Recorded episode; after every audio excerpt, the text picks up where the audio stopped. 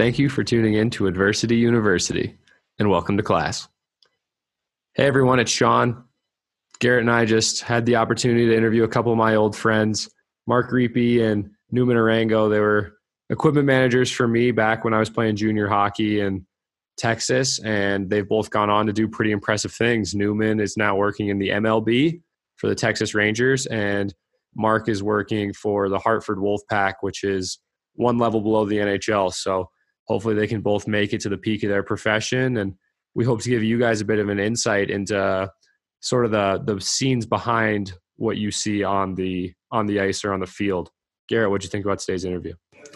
Yeah, I thought it was cool. Uh, you know, you mentioned it during the episode. That was kind of our first group uh, meeting, and I thought it was interesting because you get, although they have similar professions and basically, in my opinion, the same, being an equipment manager, no matter what team or sport you do it for. But it was cool to kind of get two sides of the coin. You see two different paths to to get to where they were, um, and some key things that they talk about getting there is just kind of networking. Uh, I think you have to be a, a, certain type of person and a different breed to be an equipment manager. You have to love being at the rink or being at the field, being around a team sport. Those guys are there all the time, 24 7. And, you know, we talk about it, but I don't think that they get enough credit. I think that they are, you know, what makes teams revolve and continue to be able to perform at high levels all the time. Um, and from an outside uh, outsider's perspective, uh, like I said, I don't think they get enough credit, and I think that they do a heck of a lot more than uh, someone would assume. Yeah, you mentioned that uh, networking is really important, and Newman had a great quote: "Who you know gets you there. What you know keeps you there." So you can get those opportunities through networking, which is obviously so important to get your foot in the door. But you got to work hard and really be good at your craft. And these are two guys who are some of the best. Yeah, I think that uh, also, you know, for someone to be able to go out and put their name on the line for you, you know, speaks volumes about who you are too. I don't think a lot of people are just going to go out there and name drop someone and put their name on the line uh, just because they feel like it or just because you want them to. I think that ultimately it boils down to being a good person, a hard worker, and I think that that's why they got their name dropped and they ultimately earned their opportunities. And it's cool to see them succeeding and uh, flourishing in, in, in their position. Yeah, absolutely. And they were a little camera shy to start. Like you said, it was our first group interview, so they kind of didn't want to step on each other's toes, and we kind of had to nudge them along to see someone to answer first. But you know, once you get off camera with these guys, they're they're nonstop. You can talk to these guys all the time. They're great dudes, and uh, really fortunate that I was able to meet them. Let's kick it on over to Mark Reapy and Newman Arango. Monument Hockey Academy provides the highest level of developmental training available today. With intense focus on individual skills including skating, stick handling, shooting, game awareness, and competition, MHA offers players the opportunity to take advantage of up to 15 hours of on and off ice time per week to continue their personal development outside of team specific training. Our coaches bring tier 1, college, and pro experience and are trained in the latest and most cutting edge programming in the world. Our academic support staff provides guidance and coaching with a variety of educational platforms, including online, in person, and hybrid models, while ensuring students' NCAA eligibility from middle school through graduation. At MHA, our goal is to provide an opportunity for every player to reach his or her maximum potential, both on and off the ice. For more information or to schedule a visit, go to monumenthockey.com. Today's guests are a couple of the unsung heroes that make the sports world revolve. The first guest, Mark Reapy, won a Robertson Cup in 2016 17 in junior hockey with the Lone Star Brahmas. Then he moved on to work professional hockey. He was awarded the SPHL Equipment Manager of the Year in his first season. Since then, he has moved up two leagues and is working next season for the Hartford Wolfpack, which is the affiliate of the, Lone, of the New York Rangers. Our other guest, Newman Arango, also started with the Lone Star Brahmas. He was one of the first members involved in a hockey company called Verbero and has since shifted his talents from hockey to baseball and is now working for the Texas Rangers in the MLB. Boys, thank you for joining the podcast. Thanks for having us. It's an honor. It's funny, Mark, you're working next year for the Hartford Wolfpack, and uh, you and Numi actually made a little bit of a Wolfpack in junior hockey. You guys remember that crew?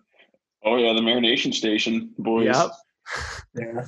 One of my favorite pictures from that time, uh, you can see the paw print right there front and center. And Numi got us those sweet shirts. Oh yeah. Yeah. A lot of the guys with the paw print on the skate. Yep. Yep. I think I still have those skates. Those are some of my favorite ones. You uh you drilled holes through the toe cap and stitched it together with yarn or something. My dad likes to call it the Franken boot. Got the job done though. So, how did you guys get exposed to and fall in love with hockey in a non traditional hockey market like Texas? Well, uh, for me, it started, I think, whenever I was two. My mom uh, worked for a company in Fort Worth, Texas, and uh, their bosses uh, had suites to, I think it was the WPHL at the time, the Fort Worth Fire.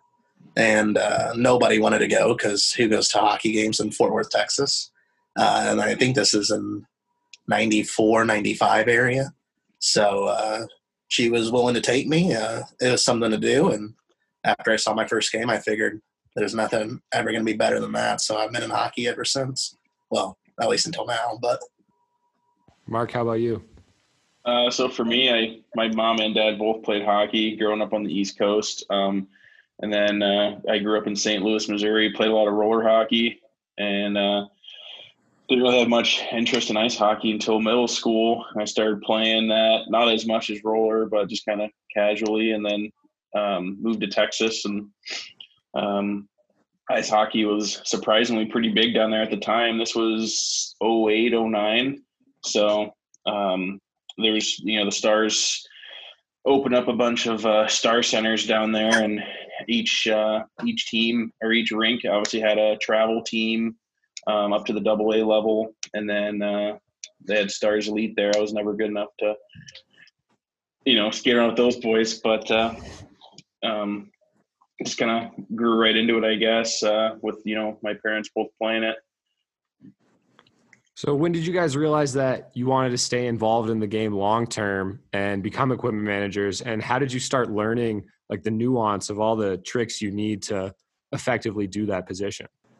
Um, I think it was probably after high school. Um, I kind of realized that I wasn't special enough to go play junior hockey somewhere and then go get a D1 scholarship. I was never that good like uh, Sean Giles, but uh, I, uh, but uh, I, uh, you know, actually met a friend through Newman that was an equipment manager and kind of sparked some interest. And then Newman started doing it, and then I kind of followed path that way and um, you know, I think for a lot of kids nowadays that you know don't have the opportunity to go and play, like there's other jobs in hockey. Um, you know, I think a lot of people, it's almost like, you know, kids that don't get accepted to college, like, you know, there's trades. And, you know, I've always been real good working with my hands and whatnot and, you know, became a quick learner. And then when Newman uh, made that shift uh, from Odessa to the Brahmas, it was, uh, it was nice to learn a lot from him. You know, it's a different world on the equipment side rather than,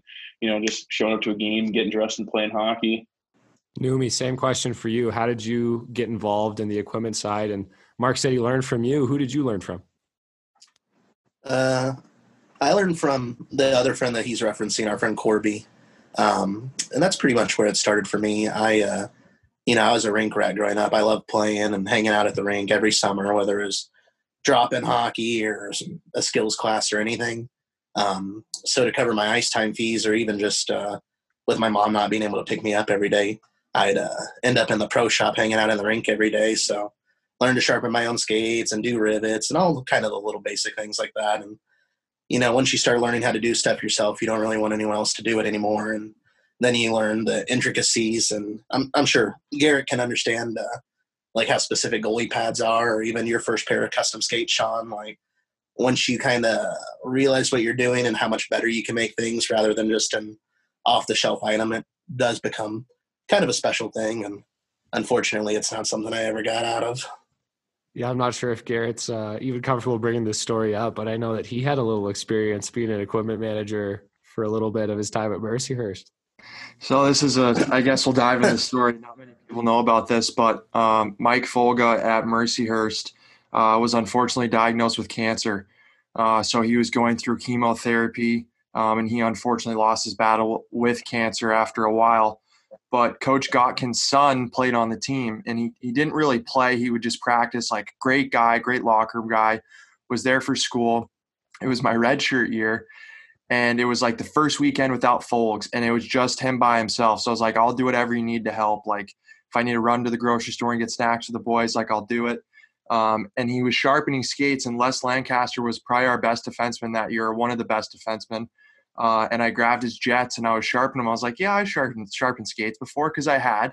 They were probably like public skates, but um, so I throw them on there and I end up burning the blade. Like you can't really fix that. Like I I really messed it up. And Brennan was like, man, what are we gonna do? Like freaking out didn't say anything. I'm not even kidding. I, I think Les had a hat trick that game. He scored the game winner in overtime, and we just never told him that I completely obliterated his face. And this wasn't just any game. This was, you know, Mercyhurst, a smaller school, going to play Wisconsin in their barn. Oh man, they went out. Didn't you upset them that night too? Yeah, I don't know if it was the Wisconsin weekend. I think it might have been the weekend before because I think we were we were playing at home the very first game that Folks was gone. Um, and it was the next weekend we went to Wisco, but it, it was our secret. We didn't tell a soul. Until now. Oops. Cat's out of the bag now. But Newman, uh, how did you not only switch sports from hockey to baseball, but also immediately start at the highest level? Uh, as much as I'd love to tell you it was hard work and determination and, you know, doing everything the right way, it was uh, a little bit lucky. Uh, it was actually another hockey connection uh, one of my friends that I grew up uh, hanging out with and playing with, um, his dad, I guess, ended up going to high school with uh, the head guy for the Rangers. And uh, I had mentioned to him that I was looking to do something different, uh, just try something out a little bit. And they just happened to have an opening. So he was able to get my resume in front of him. And luckily, I did the rest from there. And it's been pretty good. I think there's two things that go with that, though. You know, you got to make your own luck. Obviously, um, you had a bit of a hockey resume, and I, I still go to you guys this day when I have hockey questions. Like you guys are unreal at what you do. You're great to be around, and also networking is so important. You know, you got to go out there and make connections, and you're a great example of how that's helping you out today. Yeah, I like to. You know, the old saying is, um, "Who you know gets you there, and what you know keeps you there." And it's true. I mean, there's so many people that do the right thing and work hard, and I think anyone in a successful spot will tell you, you know, there's a little bit of luck involved no matter what. So once you get there, you just got to hope you do the right thing and work hard and hopefully stick around. I'm sure there's different tricks too, like you said, learning rivets and sharpening skates. I'm sure there's different things in baseball, but in my opinion, equipment managers as a person or people and the character that they have, I feel like that is universal no matter what sport that you're in. I feel like, I mean, obviously, they're the first ones at the rink, they're the last ones to leave. They help you with anything. And I think they go unnoticed a lot, especially to people that aren't around them. If you ask, you know, parents about equipment managers, they're probably like, yeah, they're there, they buy the equipment, all that stuff. But you guys are really the thing that, that keep us on the ice or keep the baseball players playing. Um, and I don't think you guys get enough credit, in my personal opinion. As much as you're around the boys and like the coaches, you're around the equipment guys and the trainers just as much.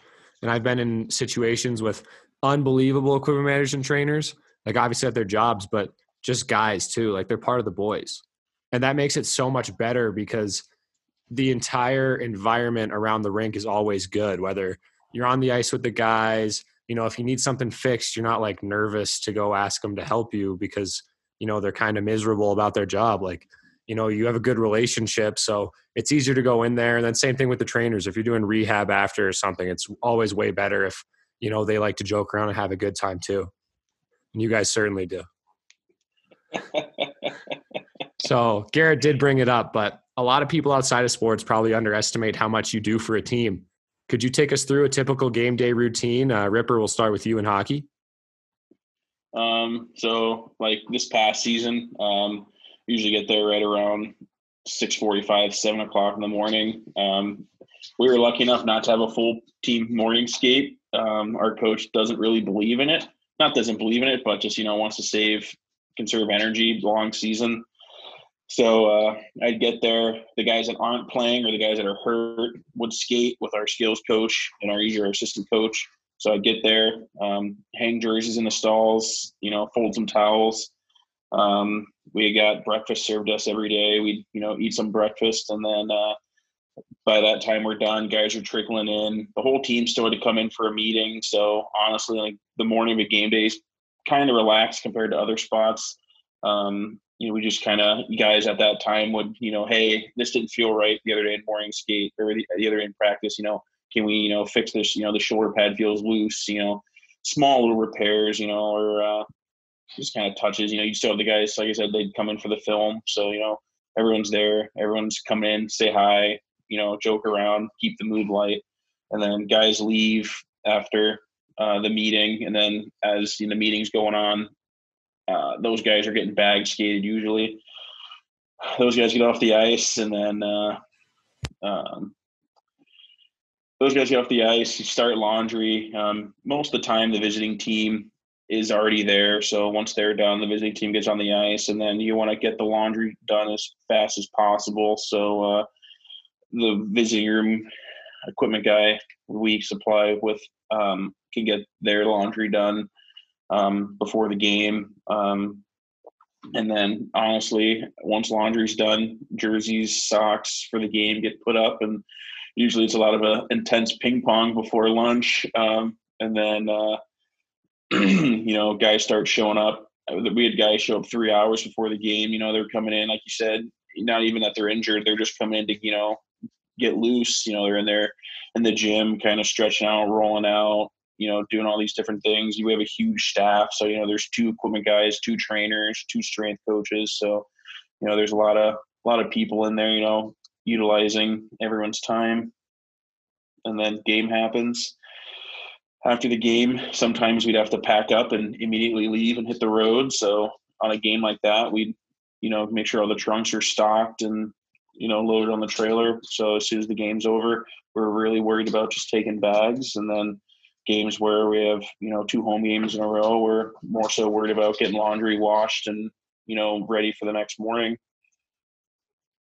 you skip by the game really quick but i think that you guys have to be really dialed in i know uh, as soon as a stick breaks you're, yeah, you're on it. snap of a yeah. fingers there'll be a new one reaching over the board yeah luckily uh, um, that wasn't me this year um, i wasn't on the bench i was right behind the bench so that pressure wasn't on. But uh, typically, yeah, you know, you're not even watching the game; you're watching the, you know, the play develop. You know, looking for the on the power play. You know, looking for that guy on the far side, looking for the one timer. You know, those guys are usually prone to snap. You know, as many sticks in a season as anyone, and uh, yeah, usually you know during a game you're watching for you know stick breaks. You know, guys lose an edge, you're to go in the steel pouch and you know get their steel ready because you know they're to come to the bench immediately and want those swapped out and then go and sharpen that pair. Wow, it's a lot. I can't believe you get there that early, six forty-five. That's crazy. Um, yeah, I know. I never would have thought my alarm clock would be going off that early. but Numi, you told me you have some pretty long days too. What's it like uh, working with the Texas Rangers usually? Uh, long days, yeah, but luckily not quite as long as Rippers. Uh, the hardest thing, I guess, for us is just the succession of days. I mean, obviously this year's different with COVID, but in a normal year, I think they play 162 games and uh, just shy of 180 days. So it's pretty much nonstop every day. There's something going on, at least at the team's home. Um, most of our work, uh, even what Mark's saying, and I'm sure Mark can attest, uh, if you're doing a good job, most of the time your work's kind of done behind the scenes, usually at night or in the morning whenever no one's around. And then once the players are in, it's kind of sit around and wait, just be available if they need anything. Um, luckily uh, for baseball, there isn't as much equipment anymore. So uh, that's a, a, typical game day. I'll probably get there around 10 to 11. Um, honestly, for those guys, the most important thing of the day is they eat we give them four meals a day. Uh, there's a full kitchen, dining room, everything. Uh, so you just kind of make sure things are out and available. Uh, the guys will eat. You check for packages. There's always something new coming in. Uh, there's a barber shop in the stadium where they can go get their haircuts. There's uh, a bank where they can cash checks. Like, and then especially this year with the new stadium, kind of showing them around where everything is. And some guys will ask about shadows or weather or wind direction. It's just kind of letting them know. Uh, how this part plays. Wow. So obviously, Garrett and I are hockey players, so we know how often hockey sticks break. I actually have probably about 60 in the basement with you right now. Might make a little chair. I know you guys make some artwork with those, but uh Numi, how many bats does a player usually go through in a year? If you had to Um, estimate. Yeah, it depends on the guy. Um, a new thing a lot of guys are doing is they're kind of buying their own because they want to control it themselves. Um, but I'd say the typical guy goes through around 20, um, not anywhere near as much as sticks. This profession has a lot of upside, including remaining with the team and in the locker room environment. But it's also been tough at times. Newman, why were you unsure if this could be a career for you? Um, it's just uh, it's a little bit of a different job. I mean, whenever you meet people and they ask what you do, and you tell them, uh, no one quite understands what an equipment manager is. And uh, the simplest way to put it would be that you do laundry, but uh, I think we all know you do much more than that. So it's uh, it's kind of an interesting thing. And then sometimes the pay's there, sometimes it's not, and you know, there's long, hard hours, and you give up a lot to be committed to something like that. Um, so sometimes if you're not seeing the reward on the other side, you know, it just makes you think, is this worth it? Or is it time to move on to something more typical like a desk job? But uh, luckily I haven't gotten there yet. And I enjoy being part of something, you know, bigger than just yourself. It's definitely special to have that opportunity, and you've probably met some really cool people. We're hoping to interview one of your uh, one of your current players, Josh Jung. He'll hopefully be coming on in the next few days. Has it been cool to meet those type of uh, you know elite athletes? Yeah, yeah, it definitely has. It's uh, uh I've met some real interesting people. Um, you know, the guys I expected to meet, like uh, Mike Trout and Aaron Judge. You know, your players, but I've also had uh, Jason Aldean come through, Kane Brown. I met Paul McCartney last year. Um, so it's pretty cool. You just uh, every day's different. You never know who you're going to see. Um, so it's always interesting. So, do you help out with concerts as well, or are they there to watch games? Uh, the Paul McCartney, I was helping out with the concert, uh, and the Jason Aldean as well. But we'll get celebrities to come through to watch games every now and then. Uh, Jamie Benn comes in a lot. Uh, Dak Prescott's always in. Uh, those guys are baseball fans, so Nice. Mark, you also weren't sure if this could be a career for you. Can you tell us about the journey of getting your first job with a professional team? Yeah, no doubt. Um, so, like Sean said, my first uh, four years of my career were spent in my hometown in Texas, uh, working for the Brahmas. Um, I kind of had a five-year plan. If I didn't kind of have anything happen after that fifth year, I was going to kind of find a different way. And um, when Newman and Corby started doing the Verbero thing, um, I tagged along with them and went to this big conference. Um, it's called uh, Fats Fem. It's all the professional hockey equipment managers, trainers, strength coaches. It's, it's a, it's a week long convention, and uh, I went there and saw how big the uh, I guess the the pool is, the networking of equipment managers, and I'm on the very bottom. I'm not even working pro hockey at this point, and uh, there's a few different jobs. Um, that the one specifically that summer was uh, San Jose in the American League, and uh, I, I didn't get that job because I didn't have the pro experience. And after that, job, all that, that kind of fell through. And they were looking for someone that had, you know, the pro experience. And at that point, I'm like, this isn't worth it. Like, I just wasted four years of my life. No one's going to look at, like, no one's going to take a chance.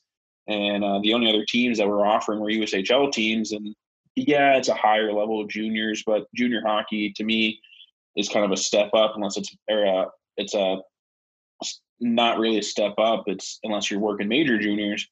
And uh, I actually filled out a couple of different applications with uh, like FedEx, UPS, kind of like bigger companies where I could build a career there. And then uh, one day I was working uh, just at the rink, um, and uh, the coach for Peoria and the SP called and was like, "Hey, we've heard great things. We want to take a chance." And I said yes. Didn't even ask.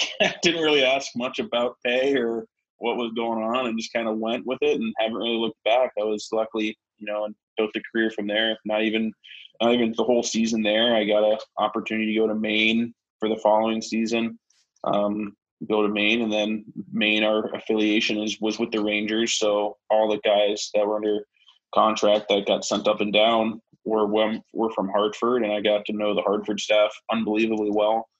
And uh, they had an opening this past season, so I made the jump, and now I'm here. I know uh, Car- or Coach Armstrong very well. What do you think of him? Uh, O'Reilly's an awesome guy. Uh, I actually talked to him this morning, um, but it was, uh, you know, like kind of like Newman said, you sacrifice a lot. I, you know, my friends, my family at the time, girlfriend, fiance, now wife was all in Texas, and I moved to Peoria, and then I moved to, you know, Portland, Maine, and you know, you build that family with, you know, the people around you you know, it's a lot of long hours. You know, like you were saying, first one there, last one to leave. And, you know, luckily I spent a lot of time with Riley and, you know, I went over to his house all the time and him and his wife would cook dinner and hang out with his kids. It was awesome. It was, he's such a good guy. Yeah, he's an unbelievable guy, and I'm fortunate to know him. And he reaches out to me uh, every once in a while. It was funny because he was playing in Utah at the time before he started his coaching career. Yeah. Um, and Tim Branham in Utah was his coach, so I got to know Tim and Riley really well before he started. Um, and it's cool to see him make his mark and make his way as a head coach. Yeah, it's uh, definitely you know he's uh, he's an unbelievable coach. He's for sure a player's coach because he you know he played, made you know luckily not as uh, didn't spend as much time in the National League as his brother Colby, but you know got his sniff and he has the you know he has the experience and it was awesome. You know he you know we had a good season. Unfortunately, didn't didn't make playoffs. Had a few you know call up issues and guys getting hurt, but uh, I think he's an unbelievable coach. I just think it's a matter of time before he gets his shot. You know, at the next level. For sure, you have to tell him I said hello. I absolutely will. So, Numi, going back to you um, in your playing career, you suffered a very uh, scary injury. What happened in that game, and what was your recovery process like? Yeah, uh, I wish I could tell you it was a game. Uh, it was just uh, an open hockey, like a drop in. Uh, it was a couple years ago now. Uh, I guess four, three three years ago now. Um, I was just kind of going to the net. I got a pass and uh, I reached back to kind of put it in on the backhand around. And I don't know if I caught the goalie's foot or the stick, or I really don't know what happened until now. I mean, until this day. Um, but I was sliding into the boards, and you know how you put your feet down to kind of stop you whenever you're going. Uh, my skate just caught a weird way, and I kind of twisted, and I hit the end wall weird, and I ended up fracturing my uh, L5 vertebrae. So uh, that wasn't uh, really what I was expecting. Uh, whenever I went to the hospital after, uh, I knew something was wrong, but I didn't really know it was going to be to that extent. Um, so that kind of put me on the shelf for a while. I think I was bedridden for three months and then at home for probably another three. And then finally, around the seven month mark, I was able to start going out with the back brace, as I'm sure Rip remembers, and uh, oh, yeah. trotting around town a little bit. But uh, yeah, it was definitely a, a rough time in my life, but I'm happy to have been past it now. We were talking earlier, you talked about how hard it was to watch everyone else living their life during that time. What were some of the things you did to keep yourself positive and understand that you had to recover now so that you could be you know healthy again. If you, if you rush those things they can go back to just as bad as they were. Yeah. Luckily it wasn't um, really a hard sell to tell myself to take it easy and slow uh, just because you know the back is something that many people have problems with throughout their life. So you know being kind of younger and having an issue already i wanted to really do everything I could to make sure it healed well and try to give myself the best head start for the rest of my life. Um, as far as getting through it, um, luckily uh, I had my mom and a girlfriend at the time that helped take care of me and made things a little bit easier. And I had, uh, up until that point, I had never seen Breaking Bad, so that took up a good chunk of time. I decided to give that a watch, and it ended up being worth the time. But uh, it was good. And then I always heard from my friends like Mark and Corby and you know, anyone else would always check on me and uh, give me their well wishes. So it, it was hard. It was, uh, I think I told you, you know, kind of scrolling through social media. Uh, most people don't post their lowlights on there. It's, you know, everyone's highlights. And whenever you're just laying in bed watching your friend's party or go on vacation and whatnot, it was uh, a little tough. But, you know, you get through it and you move on. Yeah, it's something we've talked about on here before. One of our previous guests, he called it the cookies and the cream so he talked about how, you know, social media, it's always the best. It's always the dessert, the best parts of your life, right? You never see yeah. you never see the hard times. So I, that does definitely make it even harder on you. And it's one of the reasons social media is so dangerous. I love it for the sake of keeping up with people I haven't seen in a while, but it's definitely a double edged sword. But I'm glad you found something to get you through that. Breaking Bad was a heck of a show. I don't think it's been matched yet. Uh, no, probably not. I don't know. I like Friends a lot though, but different category. Yeah. There's actually a lot of debate about that. Some people hate Friends, and I don't get why. Yeah. Not, not a big Friends guy. I'll come out and say Oh, that. Oh, here we more, go. More, more of the Office. More of the Office. I'm I'm with Mark 100. percent Wow, two v two. All right. Well, we can debate that later. But Mark, moving away from sports, you moved from Missouri to Texas the summer before high school, and kids who have to go through this face a really tough challenge of leaving everything they know and all their friends and starting fresh with kids who already have their friends groups kind of solidified. How did this move affect you? Um, it was honestly it was crazy. You know, like going. You know, in middle school, you have all your friends. You have all these hockey teams you're playing on, and uh, unfortunately, man, with my dad's job, we had to move um, to Texas, and like you said, didn't know anyone. And uh, before we moved as a family, he was down there, and uh, he lived close to this outdoor roller rink. And he told me that you know people play hockey there, and I didn't believe him. Um, you know, you hear Texas hockey doesn't go uh, doesn't go hand in hand. You know, they have the stars, but you're like, okay, you know, you know, St. Louis, there wasn't many outdoor hockey rinks. Like, there's definitely nothing in Texas, and uh, luckily, I met more of my friends through that than high school. Um, high school was rough. You know, I was moved there. No one cared about hockey. Football is like a religion there. Football and baseball. So I was already, you know, a northerner, you know, moving down south was, you know, strike one, strike two. I didn't really care that much about football or baseball.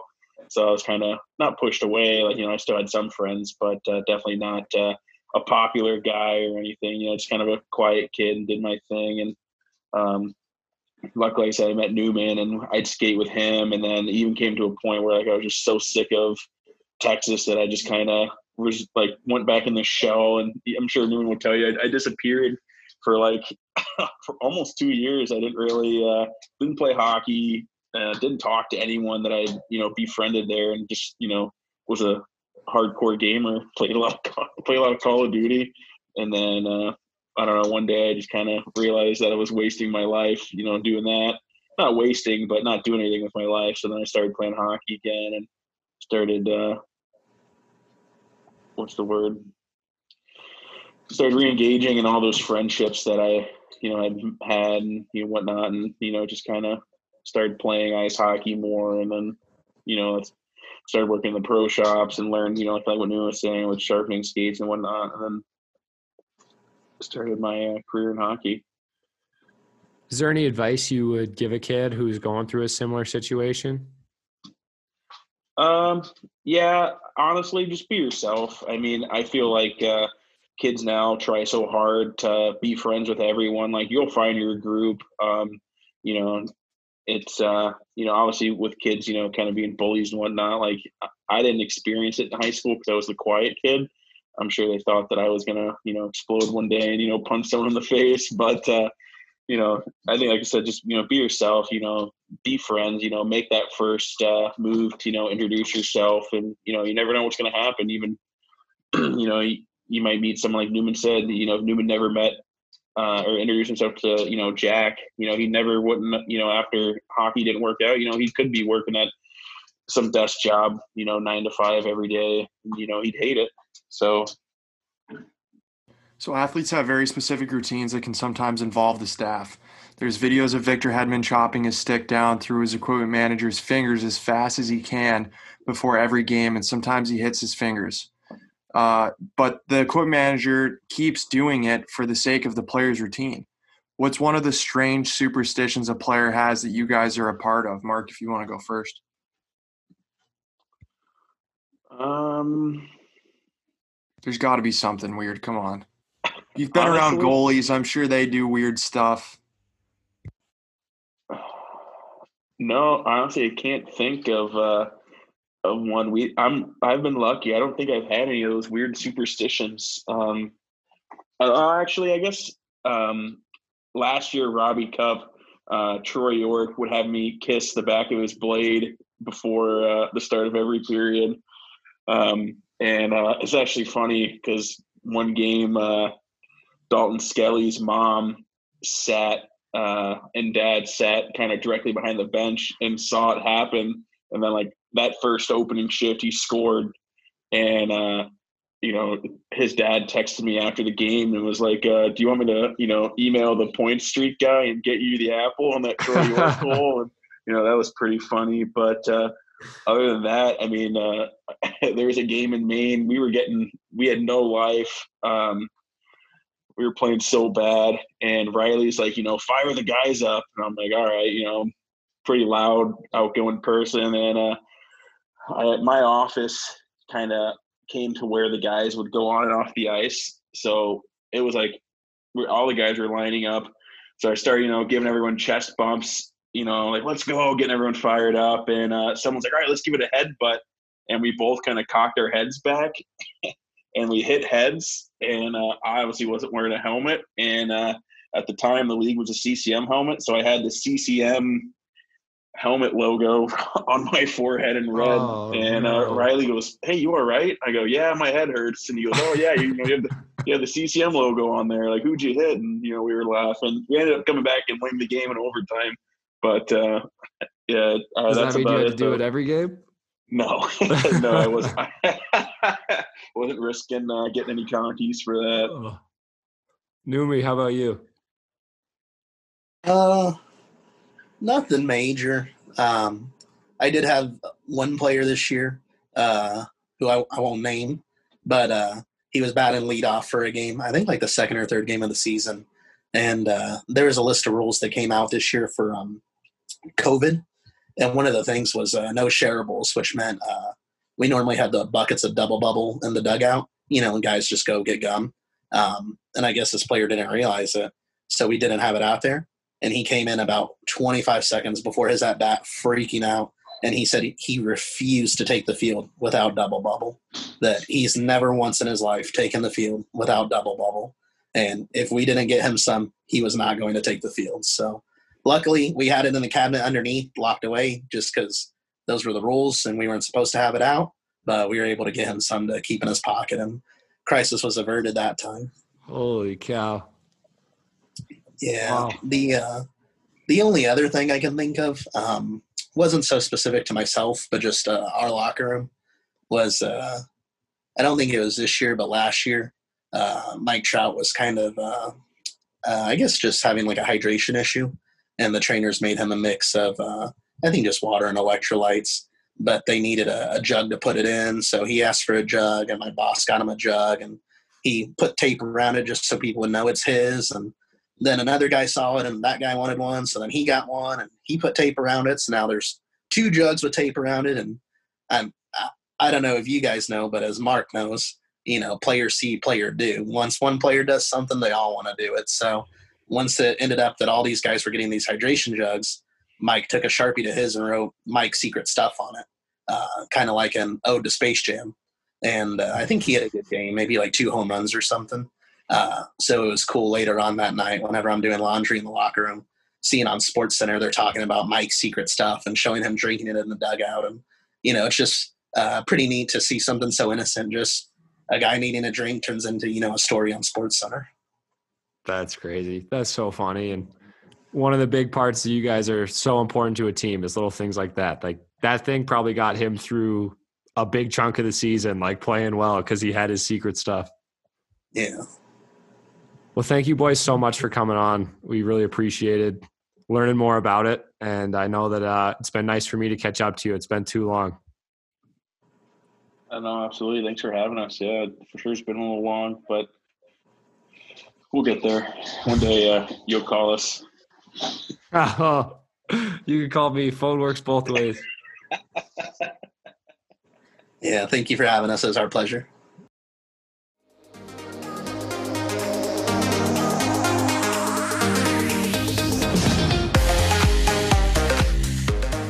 Thank you for listening to this episode of Adversity University. You can follow more news about Adversity University on our social media pages. Our Instagram handle is adversity underscore university. Our Twitter handle is adversity underscore UNIV. And our Facebook page is Adversity University. If you know of any high level athlete or professional that has an interesting story of overcoming adversity and you think they should share it, you can email us at adversityuniversitytalkshow at gmail.com. You can also use that email if you are interested in becoming a sponsor for Adversity University. We look forward to bringing our listeners more content from interesting guests weekly, so stay tuned on social media to see who could be next and what our past guests are up to now.